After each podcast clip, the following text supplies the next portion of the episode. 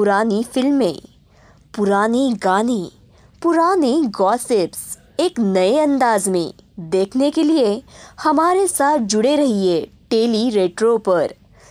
चीची, यानी गोविंदा के बारे में हम क्या कहें? उनका कॉमेडी का अंदाज, डांस स्टाइल, हर कुछ सबसे अलग और ख़ास है। एक ज़माने में कॉमेडी के किंग माने जाने वाले एक्टर गोविंदा की फ़िल्में उनके नाम से ही चल जाती थी। पर एक समय ऐसा आया जब गोविंदा का करियर बुरी तरह से लड़खड़ा गया। 1986 में आई फ़िल्म लव 86 के बाद गोविंदा ने लगभग 50 से भी ज़्यादा फ़िल्में की, लेकिन एक भी नहीं चली। पर फ़िल्म शोला और शबनम ने गोविंदा का डूबता करियर फिर से ट्रैक पर लाया। इस फ़िल्म की अभिनेत्री थी दिव्या भारती। दिव्या के साथ काम करने के बाद गोविंदा की किस्मत खुल गई। इसके बाद गोविंदा ने पीछे मुड़कर नहीं देखा और आखिर कुड़ी नंबर वन, राजा बाबू, जैसे एक से बढ़कर एक हिट फ़िल्में दी।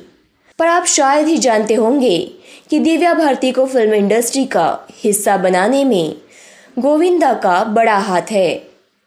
दरअसल एक दिन गोविंदा ने गाड़ी चलाते वक्त दिव्या को रास्ते में देख लिया।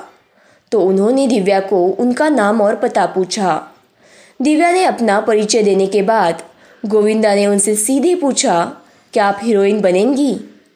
दिव्या ने हाँ बोला और गोविंदा ने उन्हें अपने गाड़ी में बैठकर उनके साथ चलने के लिए कहा। इसके बाद दिव्या थोड़ी सी हड़बड़ा गई और उन्होंने गोविंदा से कहा, मैं इस वक्त आपके साथ नहीं चल सकती।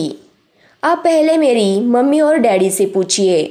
इसके बाद गोविंदा ने दिव्या के माता पिता से बात की और दिव्या का फ़िल्म इंडस्ट्री में आने का सपना पूरा हुआ और जल्द ही वो एक कामयाब अभिनेत्री बनी, जिसने चीची का डूबता करियर सवारा। दरअसल यह किस्सा खुद गोविंदा ने एक शो के दौरान बताया था। बॉलीवुड की सुनी अनसुनी कहानियाँ गॉसिप्स किस्से और फिल्मी सितारों की दुनिया।